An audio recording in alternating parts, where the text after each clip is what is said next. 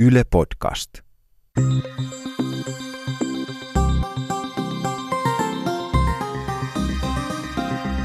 Tiede Ykkönen. Extra.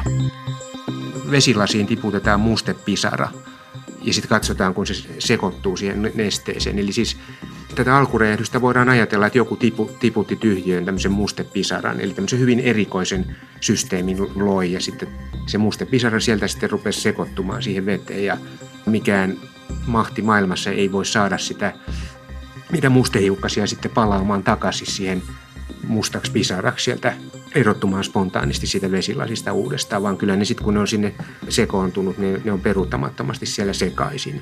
Ja tätä tarkoittaa siis se entropian kasvu. Eli siis, siis se, se kysymys on vain siitä, että maailmankaikkeuden alkutila oli hyvin erikoinen. Tämmöinen evoluution ehkä perustotuus on, että kaikenlainen kilpailu ja myöskin niin kuin tämmöisiä uhkia vastaan suojautuminen on, on yksi näistä tekijöistä, jotka ovat ajaneet evoluutiota. Elämä lähti liikkeelle siksi, että sen piti taistella olemassaolonsa puolesta. Pekka Janhunen, mitkä tässä meidän kaltaisen elämän synnyn historiassa miljardeja vuosia, niin mitkä siellä on ollut pullonkauloja tai sattumia? No ilman muuta se elämän synty, koska sehän on se täydellinen mysteeri, eli me ei tiedetä, miten elämä on, on saanut alkunsa.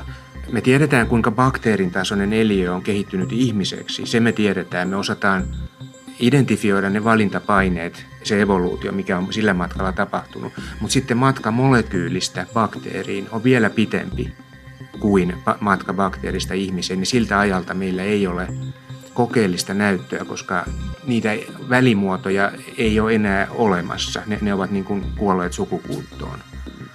Mutta, sillä välillä täytyy olla paljon evoluutiota ja paljon valintapainetta, koska se, se matka sieltä molekyylistä bakteeriin on pitkä. Ja sen takia elämän synty on, on, on niin kuin avoin kysymys, erittäin suuri avoin kysymys.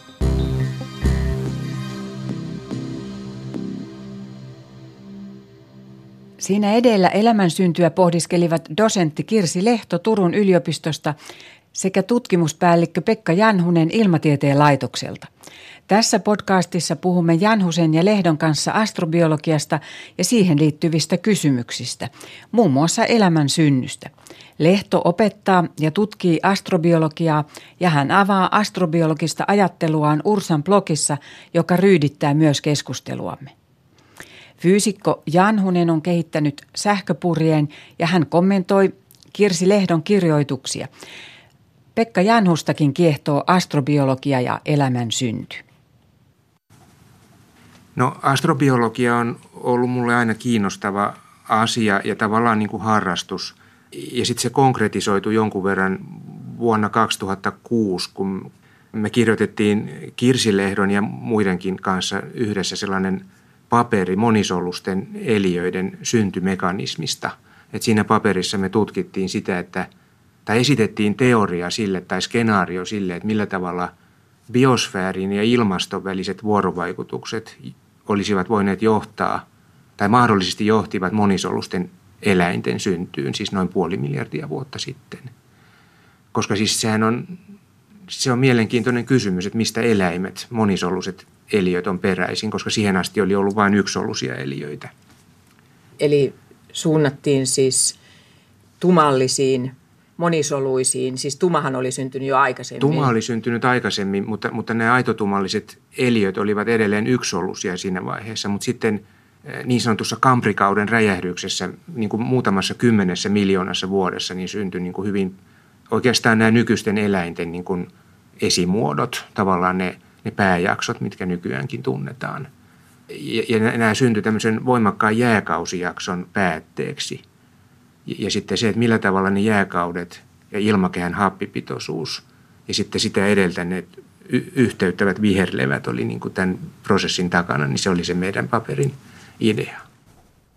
Dosentti Kirsi Lehto, sä teet töitä täällä Turun yliopistossa, niin miten sä määrittelisit, mitä se astrobiologia on?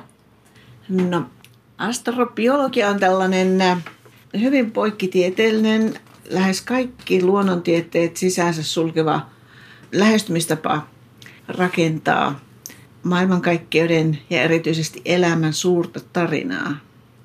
Eli hakea tämmöisiä syy-seuraussuhteita, olosuhteita, pitkiä kehityskaaria. Tätä prosessia, joka niin on aikoinaan alkanut sieltä alkurehdyksestä ja vaiheittain kehittynyt sitten kosmisen kehitykseen, planeettakunnan kehityksen, taikka alun ja meidän kotiplaneetan synnyn. Ja sitten siellä on tapahtunut tällainen hyvin erikoinen monimutkaistumisen prosessi, jonka kautta elämä syntyy. Ja sitten, sitten siitä on kehittynyt tämä, mitä elämä nyt on, vähitellen vuosi miljardien aikana. Ja astrobiologia pyrkii tätä tarinaa rakentamaan.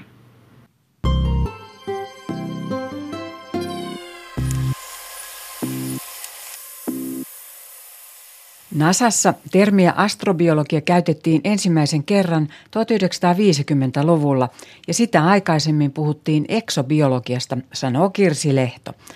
Ala oli kehittynyt Ranskassa ensimmäisten avaruusohjelmien myötä. Ja tähtitieteilijät tutkailivat paljon esimerkiksi Marsia ja myöskin kuuta ja oli paljon tämmöinen kysymys, että olisiko kenties tässä lähitaivaan kappaleella elämää – jopa oletettiin, että on. Ja se tietysti nousi tutkimusaiheeksi. Mutta sitten tietysti vuonna 1969, kun Viikin luotaimet menivät Marsiin, niin totesivat, että ei ainakaan mitään, mitään merkittävän kokoista monimutkaista elämää ei ole. Näyttää, että ei ole mitään elämää. Mutta kuitenkin tämmöisenä tutkimusaiheena jäi elämään. Ja on ollut olemassa siitä asti, mutta on sitten sanotaan 1990-luvulta alkaen niin kuin valtavasti, valtavasti lisääntynyt.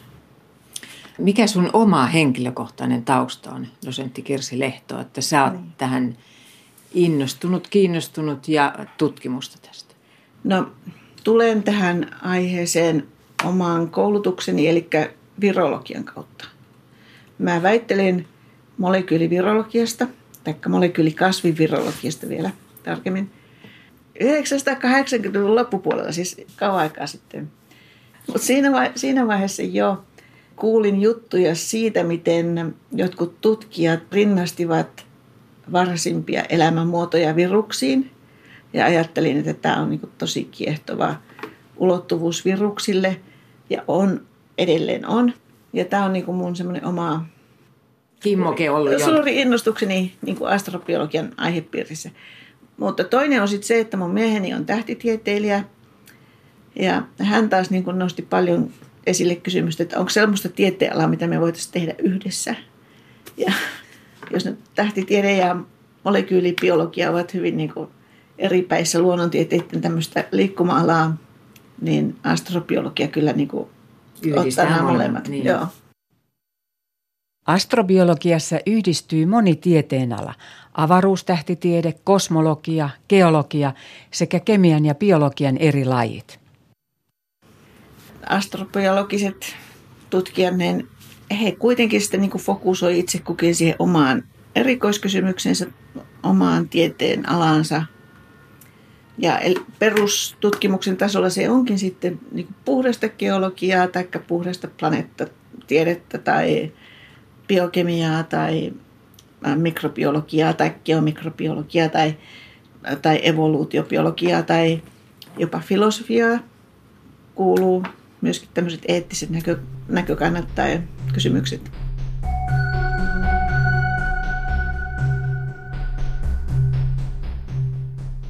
Havainnollistaa sitä, että kuinka, kuinka tavattoman vähän, kuinka tavattoman alussa me ollaan tämän elämänsynnyn – kysymyksen suhteen. Eli se on, se on niin, niin vaikea, niin laaja kysymys, että harva ihminen oikeasti edes ymmärtää, kuinka vaikea kysymys se on. Et se on ihan eri, eri kertaluokan kysymys kuin monet muut kysymykset, mitä tieteessä tutkitaan. Hän oli tutkimuspäällikkö Pekka Janhunen. Kiehtovia astrobiologian kysymyksiä ovat siis elämän synty ja evoluutio. Mikä suhde näillä on kosmiseen evoluutioon? Miten maa kehittyy hapettomista oloista hapelliseen fotosynteettiseen maailmaan? Onko muualla maailmankaikkeudessa elämää? Dosentti Kirsi Lehto jatkaa. Ehkä yleisesti ihmisiä kiehtovia juttuja on ensinnäkin se, että löytyykö Marsista elämää, joka on hyvin konkreettinen ja niin kuin aika semmoinen jo käytännön kohteena, tutkimuskohteena oleva asia. Ja mitä se elämä olisi siellä?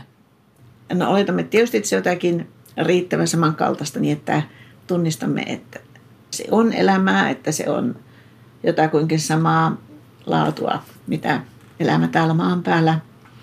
Tietysti myöskin aika paljon oletetaan, että jos Marsissa on elämää, niin se on sama alkuperää kuin maassa.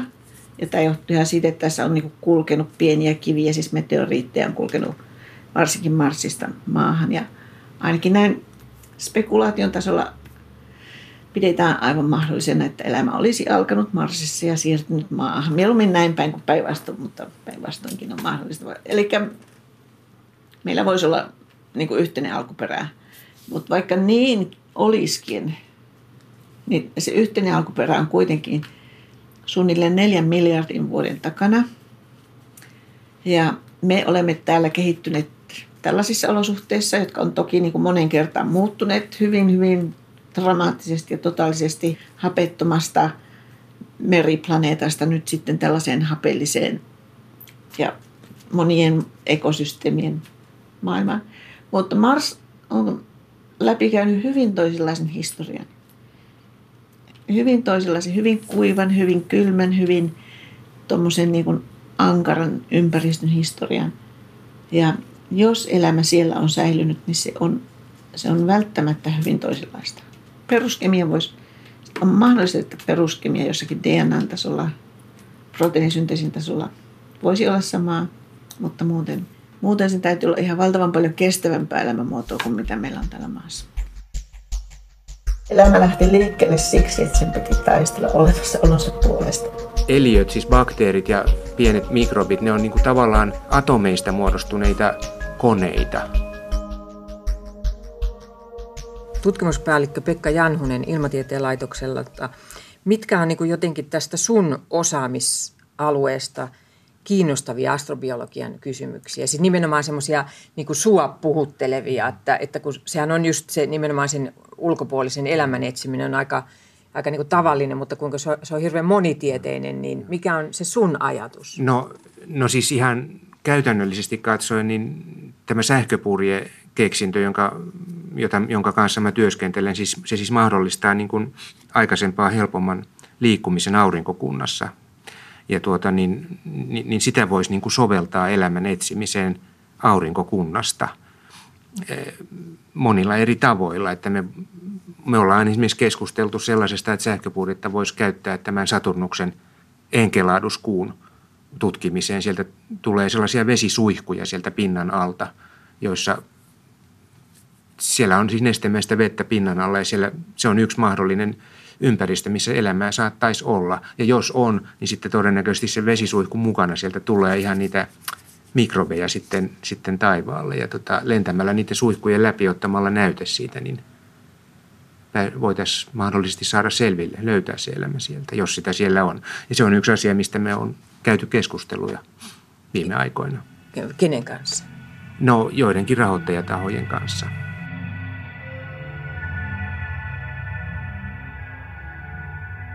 Mikä siinä tietyllä tavalla siis mm, ajattelee sitten Marsia ja näitä muita taivaan kappaleita, siis sitten lähdetään menemään siitä kauemmaksi, niin, ja sitten sen elämän synnyn kannalta, niin minkälainen niin semmoinen jatkumo siitä muodostuu siitä, että me sitten jotenkin jahdataan sitä elämää ja elämän muotoa. Ja, ja tavallaan jotenkin, onko, tämä niin kuin, onko meillä kapea näkökulma jollain lailla sitten kuitenkin, kun että me ilman muuta oletetaan, että tämä meidän elämä on, onko meidän elämä sitä elämää, mitä se on siellä muualla?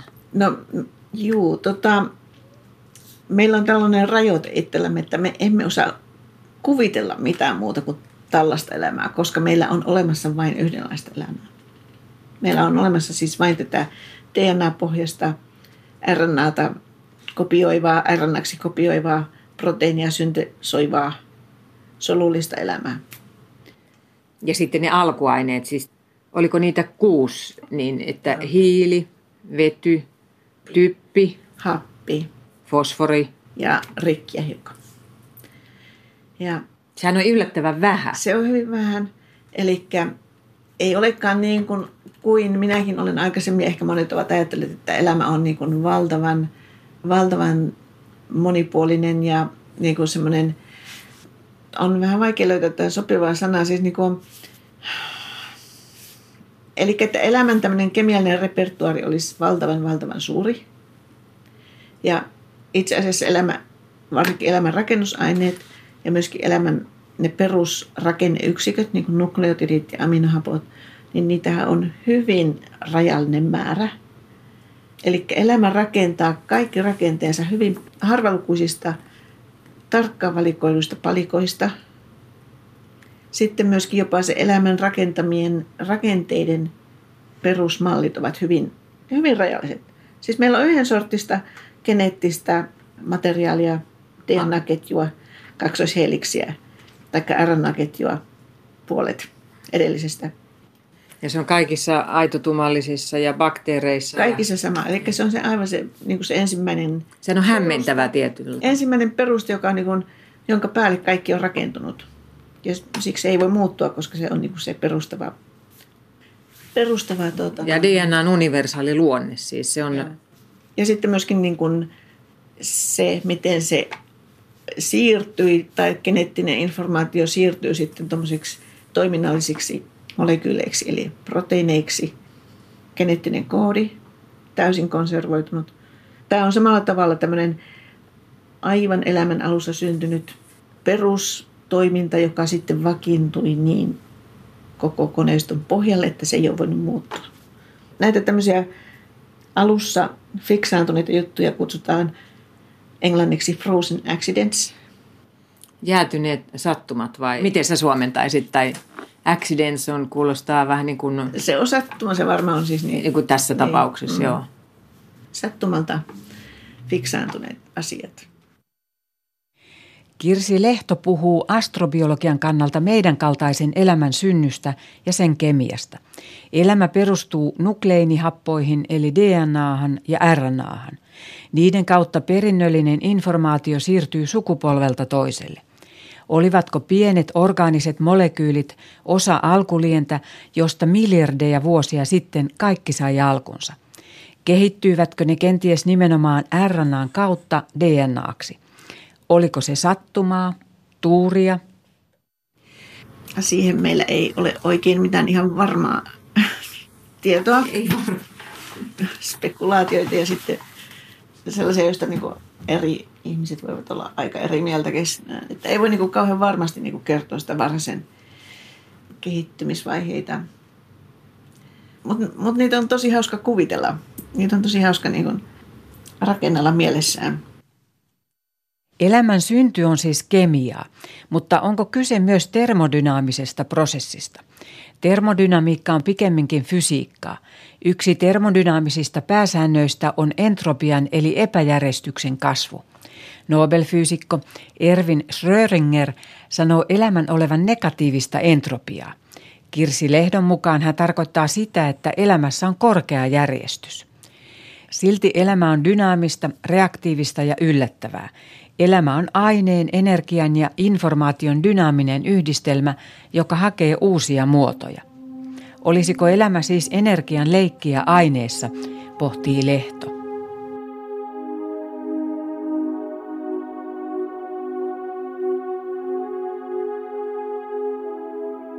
Entropia eli epäjärjestys kasvaa, mutta elävien organismien osalta on olemassa suurta järjestystä. Elämän kopioitumisesta eli periytymisestä vastaava DNA edustaa järjestystä. Onko roolia termodynamiikalla? Ajoiko elämän syntyä energiavapauttava epäjärjestystä lisäävä prosessi? Kirsi Lehdosta ajatus ei tuntunut heti järkeenkäyvältä. Mutta mun täytyy sanoa, että se on ollut mulle ainakin hyvin tota, tämmöinen niin kuin intuition vastainen. Tämä elämä olisi niin kuin Termodynaamisesti suotuisaa, mutta tätä täytyy nyt tietysti miettiä hyvin tarkkaan, että kuin sen sanoo. No, jos, jos lähtisi siitä liikkeelle, että itse kukin, tai aika monet meistä ovat niin kuin pitkään, pitkään ihmetelleet elämän olemassaoloa siksi, että näyttää siltä, että elämä toimii tavallaan termodynamiikan vastaisesti, koska elämä tuottaa ja pitää yllä tämmöistä hyvin korkeita järjestystä ikään kuin luonnon vastasta, koska termodynamiikka tuottaa epäjärjestystä. Ja Entropia kasvaa. Entropia kasvaa. Epäjärjestys kasvaa. Epäjärjestys kasvaa. Ja sitten tarvitaan hyvin paljon energiaa siihen, että järjestystä syntyy tai että sitä ylläpidetään, tuotetaan. Ja elämä tekee juuri näin. Ja elämä toki sitoo rakenteisiinsa paljon energiaa. Mutta se nyt on jo niin kuin todettu sillä jo varmaankin varsin helposti voidaan todeta, että elämä ei kuitenkaan niin kuin mitenkään tuota, niin kuin loputtomasti lisää järjestystä tai pienen entropia, koska energia virtaa läpi. Siis järjestys syntyy energian avulla energiasta vaan niin kuin virtaa läpi ja järjestys lopulta häviää.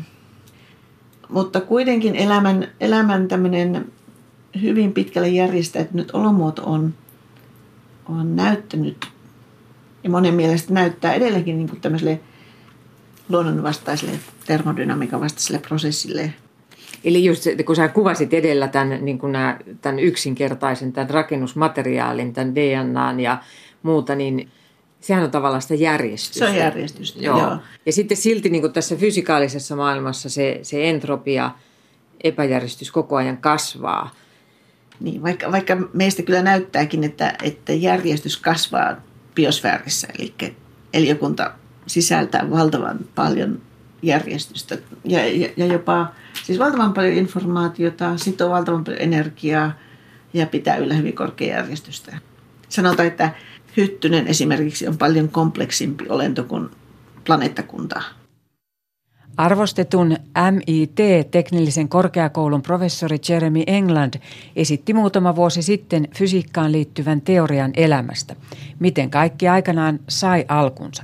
Alkuliemen kemialla, sattumalla ja otollisilla olosuhteilla ei niinkään olisi merkitystä, vaan luonnon perustavaa laatua olevalla lailla, termodynamiikalla eli lämpöopilla.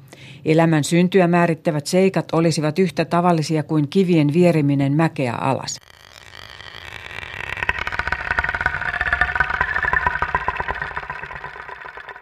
Ydinajatuksena on epäjärjestyksen eli entropian kasvaminen ajan suuntaan. Kirsi Lehto tulkkaa tätä Englannin teoriaa. No niin, joka tapauksessa. Siis elämä on kompleksi elämä. Suuren järjestyksen systeemi. Mutta nyt tämä Jeremy England esittää teorian, että itse asiassa kaikki se työ, mitä elämä tekee itsensä ylläpitämiseksi, niin energia kulkee läpi näistä rakenteista, mutta samalla, samalla elämä tekee työtä ja muuttaa tätä läpikulkevaa energiaa hyvin tehokkaasti lämmöksi. Eli tähdistä tuleva valoenergia muuttuu tämmöiseksi pidempi aaltoiseksi lämpöenergiaksi. Elämä itse asiassa dissipoi, vapauttaa energiaa maksimaalisen tehokkaasti. Ja että mitä isompi tavallaan elävä yksikkö on, mitä enemmän se niin kuin kopioi itseänsä, sen enemmän se tekee työtä ja muuttaa sitä sisään ottamaansa energiaa lämpöenergiaksi. Jeremy England väittää, että elämä on itse asiassa katalyyttinen systeemi, joka tehokkaasti vapauttaa energiaa. Elämä on termodynaamisesti suotuisa. Termodynamiikan ylläpitämä ajama prosessi. Mutta tavallaan kun se on niin tärkeä se entropian laki tietyllä tavalla, niin eikö se olisi jotenkin niin kuin jollain lailla loogista, että sitä lakia jotenkin niin kuin tämä meidänkin elämisen synty mm. voisi noudattaa? No niinhän se nyt sitten näyttää, vaikka tämä oli, tämä oli mulle vaikea juttu ainakin. Että, siis mä, mä niin kuin kiemurtelin tämän kanssa niin kuin varmaankin viikoin, niin kuin mä niin kuin ymmärsin, että niin se on. Mitä Englannin ajattelusta elämän synnystä ja entropiasta pohtii fyysikko Pekka Janhunen. Alkuun dissipaatiosta, energian vapautumisesta. Dissipaatio tarkoittaa energian muuttumista lämmöksi, eli, eli se on tavallaan se, se, mitä luonnossa koko ajan tapahtuu. Että jos on mitä tahansa energiaa käytetään, niin se sitten ennen mitä myöhemmin muuttuu lämmöksi. Ja, ja, ja se, on, se on tavallaan se, mihin luonto pyrkii koko ajan. Ja, ja se on myöskin sit se, mitä elämä tekee osana tätä pyrkimystä. Elämä toteuttaa. Elämä on löytänyt semmoisen kemiallisen reaktion, semmoisen energialähteen, jota se osaa muuttaa, jonka se saa tapahtumaan ja ainoastaan se. Se on löytänyt semmoisen katalyytin tai se muodostaa itse semmoisen katalyytin, joka saa sen reaktion tapahtumaan. Ja näin saa vapautettua sellaista energiaa, joka muuten ei, ei siinä, siinä ympäristössä vapautuisi lainkaan. No, si, joo, no siltä osin mä, mä olen niin kuin samaa mieltä hänen kanssaan, että, että toki on niin, että, että elämän täytyy totella, täytyy noudattaa termodynamiikkaa eli lämpöoppia. Tai jos se sitä ei, ei jossakin vaiheessa tehnyt, niin sitten se, se kehitysvaihe oli sitten hyvin epätodennäköinen. Koska termodynamiikka on niin kuin todennäköisten prosessien tiede. Mitä se termodynamiikka eli lämpöoppi on?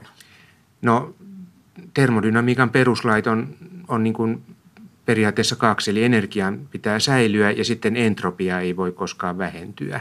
Ne on ne kaksi peruslakia. Eli niin epäjärjestys. Epä, e- eli epäjärjestys aina pyrkii lisääntymään tai että se ei ainakaan vähene koskaan missään prosessissa. Open. Joo, siis entropia on hyvin, hyvin vaikea käsite fysiikassa ja sille on useita erilaisia määritelmiä. Y- yksi mahdollinen määritelmä on, että se on niin sanottu mikrotilojen lukumäärän logaritmi – mikä käytännössä tarkoittaa sitä, että entropia on mitta sille datamäärälle, joka tarvitaan jonkun systeemin niin kuin hiukkastason kuvailuun. Eli mitä enemmän detaljeja jossain systeemissä on, niin sitä isompi on sen entropia.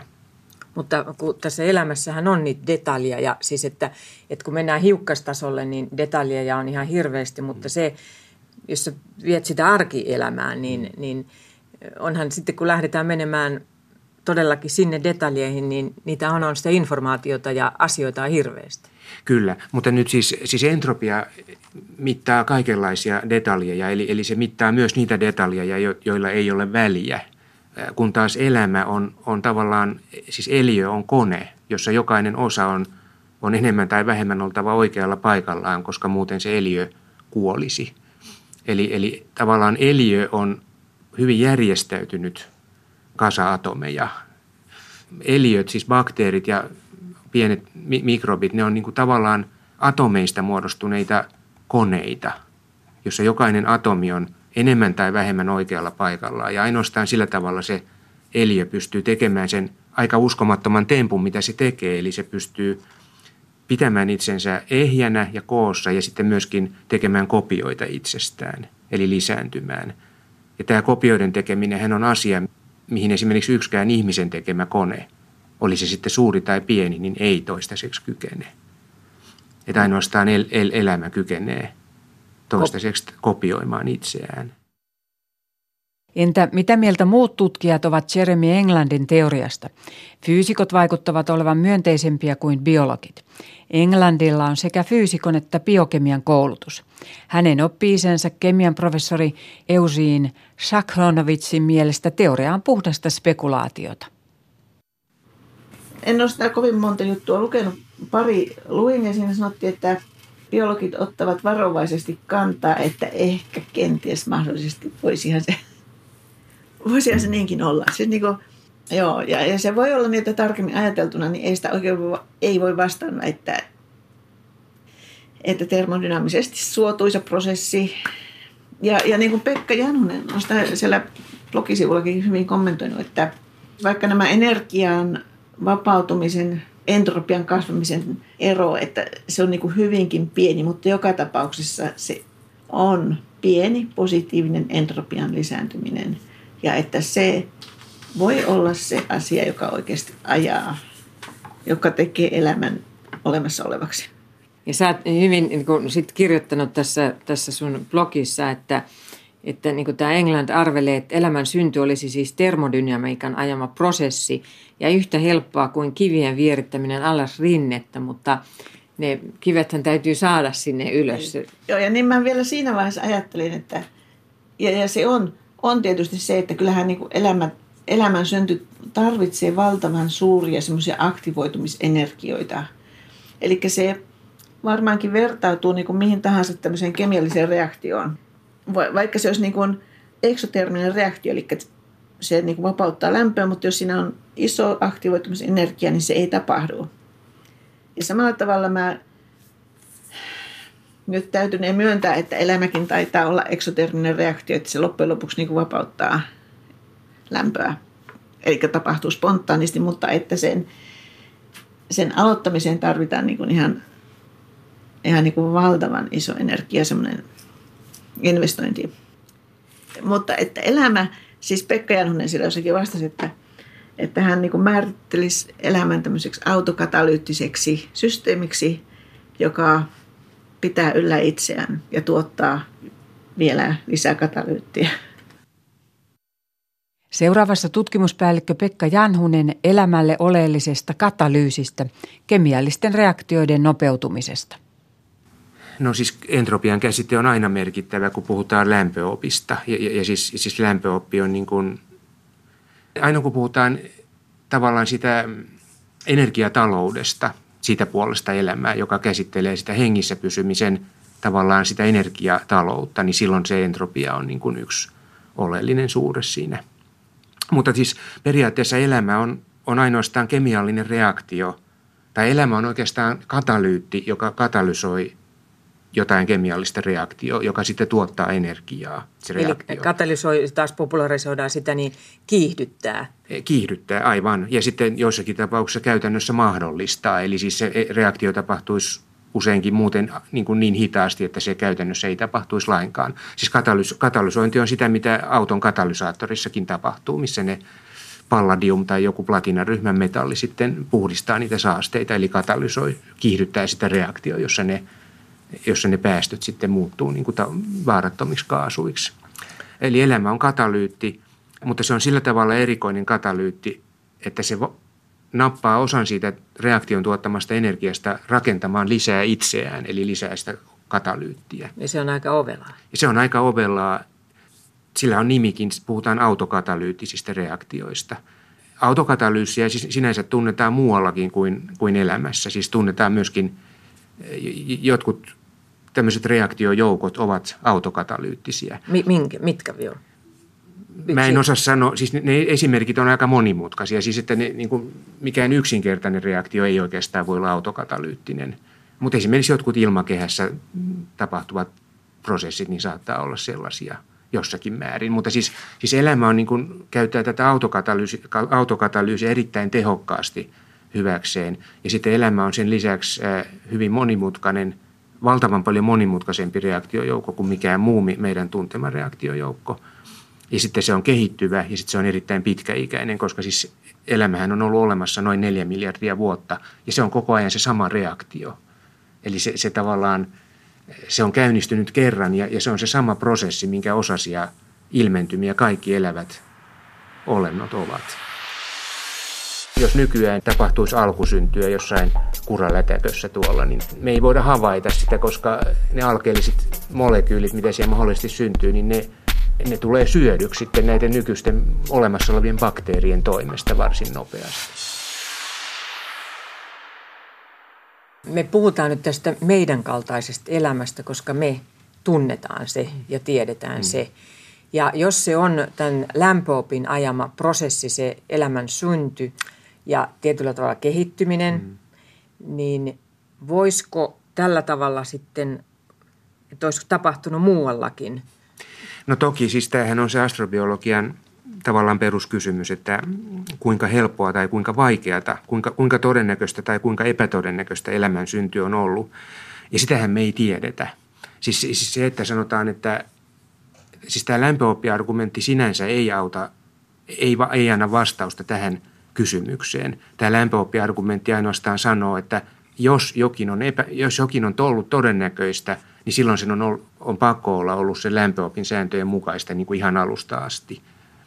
Mutta se, että onko näin oikeasti ollut, niin sitähän me ei tiedetä, koska me ei tiedetä, kuinka elämä on syntynyt. No nyt sitten, jos vähän konkretisoidaan tätä, niin siis jos elämän synty on, olisi, on helppoa, tai jos se olisi helppoa, niin silloin Marsissa todennäköisesti olisi pitänyt syntyä elämää ja silloin sitä todennäköisesti olisi edelleen olemassa siellä Marsin pinnan alla, koska siellä on sellaiset olosuhteet muutaman kilometrin syvyydessä, vähän samantapaiset kuin maan, maankin pinnan alla, että siellä voisi niin kuin tämmöisiä kallioperässä, kallioperän halkeamissa eläviä mikrobeja elellä. Jos näin olisi, niin sitten sieltä kuitenkin pitäisi jossakin määrin tulla semmoisia eloperäisiä kaasuja vuotaa siihen ilmakehään, koska se, se maaperä kuitenkin vuorovaikuttaa jonkun verran sen kaasukehän kanssa. Ja, ja tätä nyt sitten etsitään, eli, eli ihan parin viikon kuluttua aloittaa semmoinen Trace Gas Orbiter, sitten sen tieteellisen mittausurakkaansa Marsin ympärillä, joka katsoo tarkasti sitä ilmakehää ja siellä ilmakehässä olevia niin kuin hivenkaasuja, siis sellaisia, etsii sieltä tämmöisiä eloperäisiä kaasuja ja se pystyy näkemään pienetkin määrät. Ja mä odotan niitä tuloksia mielenkiinnolla, koska se mun mielestä se koe tavallaan joko löytää sieltä eloperäisiä kaasuja tai sitten meidän sit, tai sitten jos ei löydä, niin sitten alkaa näyttää siltä, että siellä ei elämää ole. Tai se on mun mielipiteeni. No vielä sitten aikaan ja entropiaan. Mm. Elämä on lähtenyt liikkeelle miljardeja vuosia sitten, niin – aika on edennyt, niin mikä on sitten ikään kuin tämän ajan ja epäjärjestyksen suhde? No se, se suhde on se, että, että entropia kasvaa, kun aika menee eteenpäin. Eli entropia tavallaan on se fysiikan, on, entropia on se osa fysiikkaa, joka niin kuin osaa erottaa tulevaisuuden ja menneisyyden toisistaan, koska muuten fysiikan peruslait on niin kuin aikasymmetrisiä. Eli tavallaan asiat voisi tapahtua myöskin takaperin, taaksepäin, mutta tämän entropia-asian takia niin ei, ei voi tapahtua. Että ma- maailmankaikkeus ei voisi niin kuin oikeasti lähteä kehittymään taaksepäin kohti, kohti sitä alku, alkuräjähdystä, koska, koska tota se, sen alkuräjähdyksen aikana se entropia oli hyvin paljon pienempi kuin – kuin nyt. Tätä asiaa voisi havainnollistaa ihan sillä vanhalla systeemillä, että vesilasiin tiputetaan mustepisara ja sitten katsotaan, kun se sekoittuu siihen nesteeseen. Eli siis, siis tätä alkuräjähdystä voidaan ajatella, että joku tipu, tiputti tyhjöön tämmöisen mustepisaran, eli tämmöisen hyvin erikoisen systeemin loi ja sitten se mustepisara sieltä sitten rupesi sekoittumaan siihen veteen ja mikään mahti maailmassa ei voi saada sitä, mitä mustehiukkasia sitten palaamaan takaisin siihen – mustaksi pisaraksi sieltä erottumaan spontaanisti siitä vesilasista uudestaan, vaan kyllä ne sitten kun ne on sinne sekoontunut, ne, ne on peruuttamattomasti siellä sekaisin. Ja tätä tarkoittaa siis se entropian kasvu. Eli siis, siis se, se kysymys on vain siitä, että maailmankaikkeuden alkutila oli hyvin erikoinen. Ja sitten historian kuluessa tämä erikoisuus on pikkuhiljaa sitten purkautunut ja, ja lähestyy tämmöistä kohti niin kuin tavanomaisuutta, eli todennäköisempää tilaa. Entropia, tämä laki on ihan yksinkertaisesti niin kuin todennäköisyyslaki, eli se, että, että se, asiat menee, ajautuu semmoiseen suuntaan, jotka on, joissa on enemmän niin kuin mahdollisuuksia, jotka on todennäköisempiä siinä, siinä, siinä mielessä pikkasen nyt vaikutti, tämä on siis otos ei ollut mikään valtava, että fyysikot enemmänkin tämän Englundin teorian ikään kuin ostavat ja sitten taas biologit, kemian alan asiantuntijat vähän niin kuin, että silkkaa spekulaatiota. Niin, no siis tota, nyt, nythän täytyy siis katsoa, tämä Englannin ajat, siis ylipäänsäkin siis se Englannin teoria ei oikeastaan ole varsinaisesti teoria elämän synnystä, vaan hän on ainoastaan tehnyt joitakin tietokonesimulaatioita, joissa hän väittää näkevänsä sellaista käyttäytymistä, että tapahtuu tiettyä itseorganisoitumista ja sitten sen energiakäytön tehostumista ikään kuin spontaanisti. Eli hän on muodostanut tämmöisiä satunnaisia niin kuin reaktio, kemiallisia reaktioverkostoja ja sitten tutkinut tietokoneella, miten ne niin sitten käyttäytyy semmoisessa tilanteessa, että meillä siinä ympäristössä on joku, joku energialähde. Sinänsä tämmöinen tutkimus on vielä varsin kaukana sitä oikeasta elämän synnystä, joten – kannanottaminen puoleen tai toiseen on mun mielestä siinä mielessä vähän tarpeetonta. Vähän tarpeetonta. Ja, ja tietysti sitten kaivattaisiin lisää evidenssiä, kaivattaisiin niin kuin sitten kokeellista näyttöä semmoisista reaktioista, jotka, jotka niin kuin spontaanisti muuttuu monimutkaisemmaksi joissakin olosuhteissa. Niin sen jälkeen tämmöisiin tuloksiin voisi suhtautua sitten taas hiukan vakavammin. Siis ylipäänsäkin tämä asia havainnollistaa sitä, että kuinka tavattoman vaikea kysymys tämä elämän synty on. Eli tämä, tämä englanninkin ottama askel on hyvin pieni, jopa ihan pikkuriikkinen. Siitä huolimatta se on aiheuttanut niin kuin aika kohinaa. paljon kohinaa, innostusta, myös vastustusta. Mutta se tavallaan niin kuin havainnollistaa sitä, että kuinka, kuinka tavattoman vähän, kuinka tavattoman alussa me ollaan tämän elämänsynnyn kysymyksen suhteen. Eli se on, se on niin, niin vaikea, niin laaja kysymys, että harva ihminen oikeasti edes ymmärtää, kuinka vaikea kysymys se on. Et se on ihan eri, eri kertaluokan kysymys kuin monet muut kysymykset, mitä tieteessä tutkitaan.